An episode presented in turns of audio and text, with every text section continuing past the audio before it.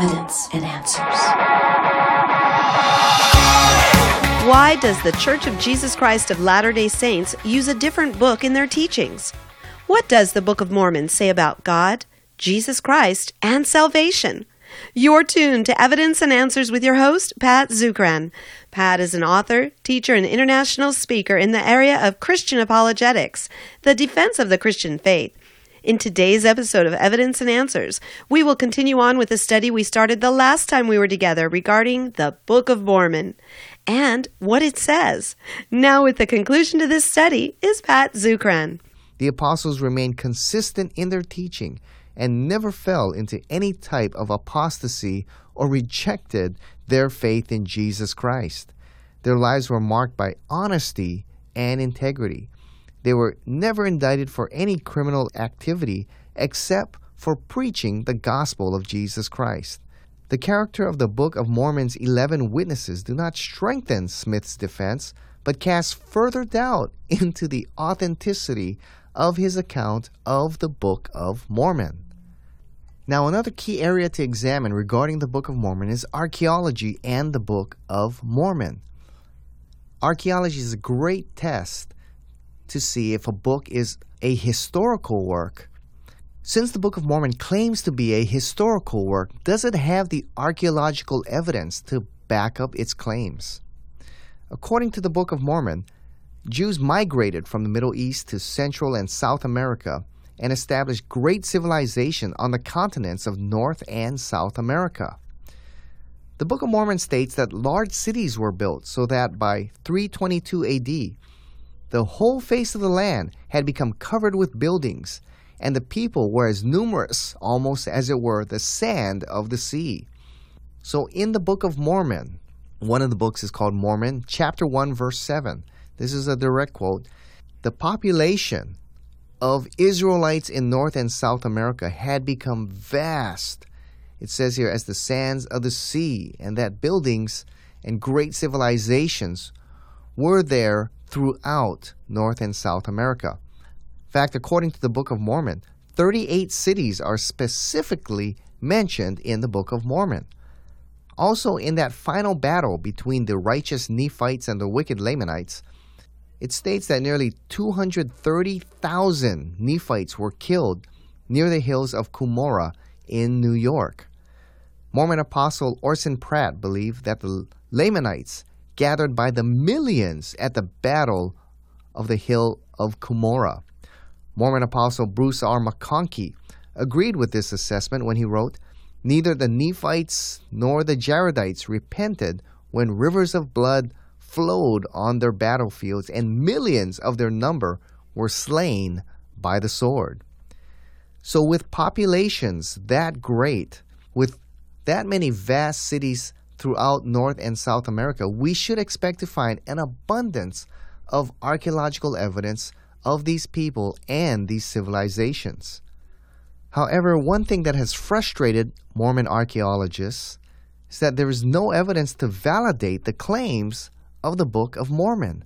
In fact, the Smithsonian Institute, in a letter to the Mormon Church, states quote, The Smithsonian Institution has never used the Book of Mormon in any way as a scientific guide. Smithsonian archaeologists see no connection between the archaeology of the New World and the subject matter of the book. The National Geographic Society writes this With regard to the cities mentioned in the Book of Mormon, neither representatives of the National Geographic Society nor archaeologists connected with any other institution of equal prestige has ever considered the Book of Mormon in locating historic ruins in Middle America or elsewhere. So here are two letters from some of the most prestigious historical societies stating that the Book of Mormon is not used in any kind of historical way. Even Mormon archaeologists admit that there is no conclusive evidence to support the Book of Mormon. Dr. Hugh Nibley, a Mormon apologist, states in his book Since Cumorah, he writes, that no real archaeological proof for the Nephite civilization exists. He writes regarding the Nephites, all that we have to go on to date is a written history. There is nothing whatever that an anthropologist or archaeologist as such can say about the Book of Mormon. Dee Green, professor of anthropology at Weber State University and a very respected Mormon scholar, states The first myth we must eliminate is that Book of Mormon archaeology exists. No Book of Mormon location is known with reference to modern topography. Biblical archaeology can be studied because we do know where Jerusalem and Jericho were and are, but we do not know where Zarahemla and Bountiful, or any other location for that matter, were or are. It would seem that a concentration on geography should be the first order of business, but years of such an approach has left us empty handed. Another prominent Mormon scholar, B.H. Roberts, he was described as one of the most valiant writers and speakers in defense of the Book of Mormon. However, after years of research, he concluded at the end of his life that the Book of Mormon was a fictional work created by Joseph Smith. He wrote, The evidence I sorrowfully submit points to Joseph Smith as their creator.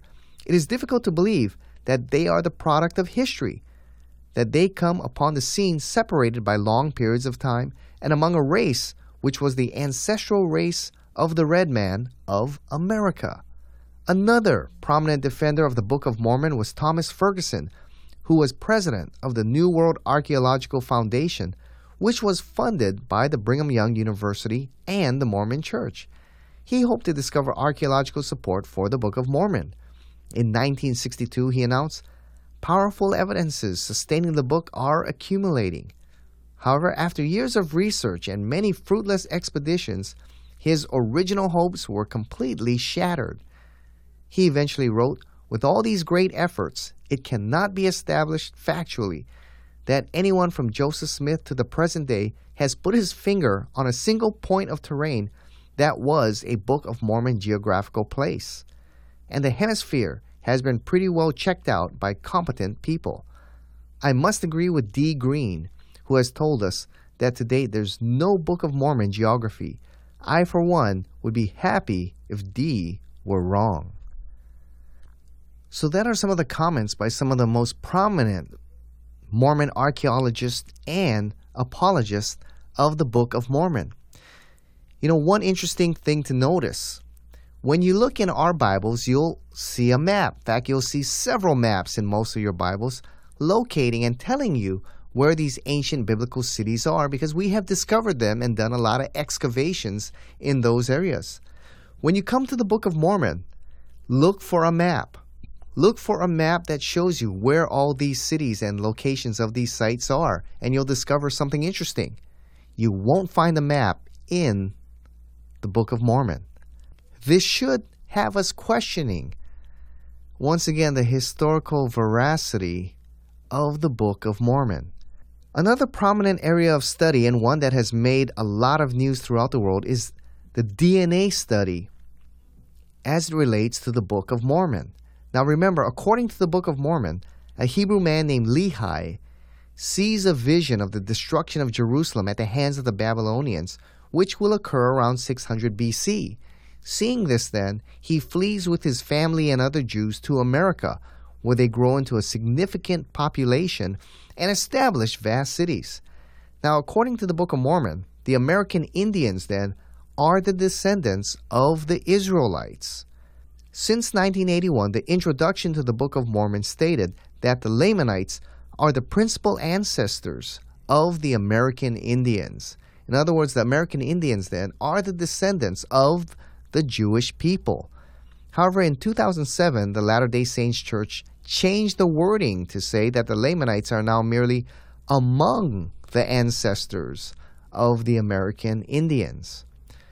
In the sacred Doctrine and Covenants, one of what is believed to be a divinely inspired book, one of the sacred books in Mormonism. In section 19, it states, Which is my word to the Gentile, that soon it may go to the Jew, of whom the Lamanites are a remnant, that they may believe the gospel and look not for a Messiah to come, who has already come. The title page to the Book of Mormon states, that this is an abridgment of the record of the people of Nephi and also of the Lamanite written to the Lamanites, which are a remnant of the house of Israel. We're told in the Book of Mormon that Nephi was the son of Lehi, who came out of the land of Jerusalem, who was a descendant of Manasseh. That's in the book of Alma, chapter 10, verse 3. In 2 Nephi chapter 30, states that Nephi, one of the primary characters in the Book of Mormon, made it clear that the people mentioned in the Book of Mormon are the descendants of the Jews. Now, this key belief that the American Indians are the descendants of the Israelites have suffered a tremendous setback to its credibility after a recent DNA testing of the American Indians.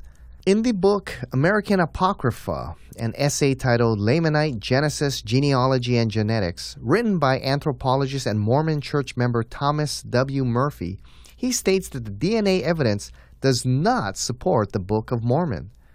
He states, so far, DNA research has lent no support to the traditional Mormon beliefs about the origins of Native Americans.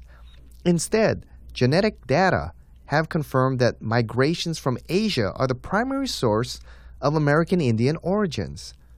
He later goes on to say while DNA shows that ultimately all human populations are closely related, to date, no intimate genetic link has been found between ancient Israelites and indigenous Americans, much less within the time frame suggested in the Book of Mormon. Murphy also cites the work of several other experts in the field of anthropology and genetics, including that of Michael Crawford, a biological anthropologist at the University of Kansas. Crawford writes, I don't think there is one iota of evidence that suggests a lost tribe from Israel made it all the way to the New World. It is a great story, slain by ugly fact.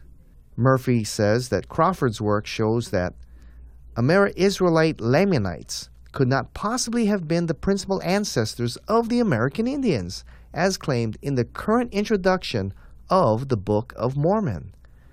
Murphy also mentions Oxford geneticist Brian Sykes and Russian geneticist Miroslav Derenko who have substantiated Crawford's conclusion through agreement that the Indian gene pool is Siberian, not Middle Eastern. So the scientific research shows that the American Indians are most likely from Asia, and there's no evidence that they are descendants of Middle Eastern people. Mormon apologists have tried to offer answers, but the DNA studies are another blow to the historical credibility of the Book of Mormon. In contrast, biblical archaeology has provided thousands of discoveries that have confirmed biblical references. Hundreds of ancient civilizations, artifacts, historical records, and inscriptions have been discovered that prove the historical accuracy of the Bible. Archaeological discoveries confirming biblical accounts have been acknowledged by Christians as well as skeptics. Foremost Middle East archaeologist Dr. William Albright wrote, Discovery after discovery has established the accuracy of innumerable details and has brought increased recognition to the value of the Bible as a source of history. When asked if archaeology confirms the accuracy of the New Testament, scholar John McRay states, Oh, there is no question that the credibility of the New Testament is enhanced by archaeology. A historical faith should have historical evidence to support its claims. Historical research has led both Christians and skeptics to affirm the historical integrity of the Bible. However, historical research has proved damaging for the Book of Mormon. Now, if we look within the Book of Mormon itself, we also discover some serious challenges to the credibility of its claim to be a divinely inspired book. Mormonism claims that the Book of Mormon is the most perfect book ever written. Joseph Smith stated, I told the brethren that the Book of Mormon was the most correct of any book on earth and the keystone of our religion, and a man would get nearer to God by abiding by its precepts than any other book. Since God does not contradict himself, then that we should not find, therefore, any serious errors in the Book of Mormon. However, when you look through the Book of Mormon, you find several errors throughout the book. For example, in Mormon chapter 9 verse 32 claims that the Book of Mormon was written in Reformed Egyptian, but Egyptologists all agree there's no such thing as Reformed Egyptian. That language does not exist. Here's another historical error. In Alma chapter 7, verse 10, it states, And behold, he shall be born of Mary at Jerusalem, which is the land of our forefathers, she being a virgin, a precious and chosen vessel, who shall be overshadowed and conceived by the power of the Holy Ghost, and bring forth a son, yea, even the Son of God. So here in Alma chapter 7, it states that Jesus is to be born in the city of Jerusalem. And we know, according to the Bible, Jesus was not born in Jerusalem, but in the city of Bethlehem here. Now, Mormons will point and say, well, Jerusalem here is called the land, not a city. However, if you look at the context and the way Jerusalem is used, it indicates that it was speaking of the city of Jerusalem. Here's another historical error. In Alma, chapter 46, verse 15, it says, The saved in America took on the name Christian. But if you look at the date, they took on the name Christian in 73 BC. In the Bible, the believers were not called Christians until about 50 AD. The first time they're called Christians is in chapter 11 of the book of Acts. Yet here in Alma chapter 46, the Americans are called Christians 73 years before Christ is even born. In 3rd Nephi chapter 17, it teaches that leprosy occurred in America in 34 AD, but no cases of leprosy are known here until 1758, after the arrival of the Europeans. In Mormon chapter 9 verse 2 and other references teach that the Indians had official records, scrolls and other writings, but historical research shows that the Indians kept no such records. Then we have teachings that appear to be strange or actually false here. For example, Alma chapter 24 teaches that burying swords deep in the earth will keep them bright. But basic science proves that burying swords and other steel objects only causes decay and rust. It does not keep them bright. Second Nephi chapter 13 verse 24 teaches that baldness, loss of hair, is caused by sin. Also, several places in the Book of Mormon, Second Nephi chapter 5, the Book of Jacob chapter 3, Mormon chapter 5, Alma chapter 3, states that Indians are cursed with dark skin by God, and anyone who marries an Indian will be cursed. However, when Indians accept the Mormon teaching, they will become white and delightsome. This is stated in 2 Nephi chapter 30. Then we have some other internal contradictions. For example, 3 Nephi chapter 9 states that Jesus preached to the Nephites who fled Jerusalem in 600 BC. Now, the Nephites are said to have written and spoken in the language of Reformed Egyptian. Therefore, they would have no knowledge of Greek, since Alexander, who lived in the 4th century, had not Hellenized the world yet. Yet Jesus preaching to the non Greek Nephites declared himself, I am the Alpha and the Omega. Well, this would not have made any sense to these people. Moreover, Joseph Smith and the Mormons claim the gold plates from which the Book of Mormon was translated had no Greek or Latin in them. However, Alpha and Omega are Greek terms, not Egyptian terms. Even stranger is that the French word adieu is used as a farewell in Jacob chapter 7, verse 27. So, as you can see from our brief study and brief overview here of the Book of Mormon, from Joseph Smith's claims to have retrieved these golden plates from the angel Moroni to his translation to recent archaeological studies to the internal consistency of the Book of Mormon itself. When you look throughout this book, there are all kinds of serious issues that challenge the historical credibility of this book. And therefore, we should seriously question whether it is indeed a divine revelation from God or not. If you look and examine the evidence objectively, I think you're going to conclude that this is indeed not a historical or a divinely inspired book, but indeed this is a fabrication of this man, Joseph Smith. there is no evidence that supports the historical veracity or divine inspiration of the Book of Mormon. You compare that to the Bible. The Bible is written by men who are confirmed to be prophets and apostles of God by their lives of integrity, by the confirmation that they were able to perform supernatural feats or miracles. They were confirmed by miracles or acts of God. Miracles over nature, or some were confirmed by things like prophecy. And the things that they wrote were consistent with divine revelation. They do not contradict one another from Genesis to Revelation. And also, its historical integrity is supported by the hundreds of archaeological discoveries that uphold its historical nature. We have found coins, cities, plaques that confirm the events, people, and places of the Bible. So the Bible has numerous supports of its divine inspiration and historical accuracy.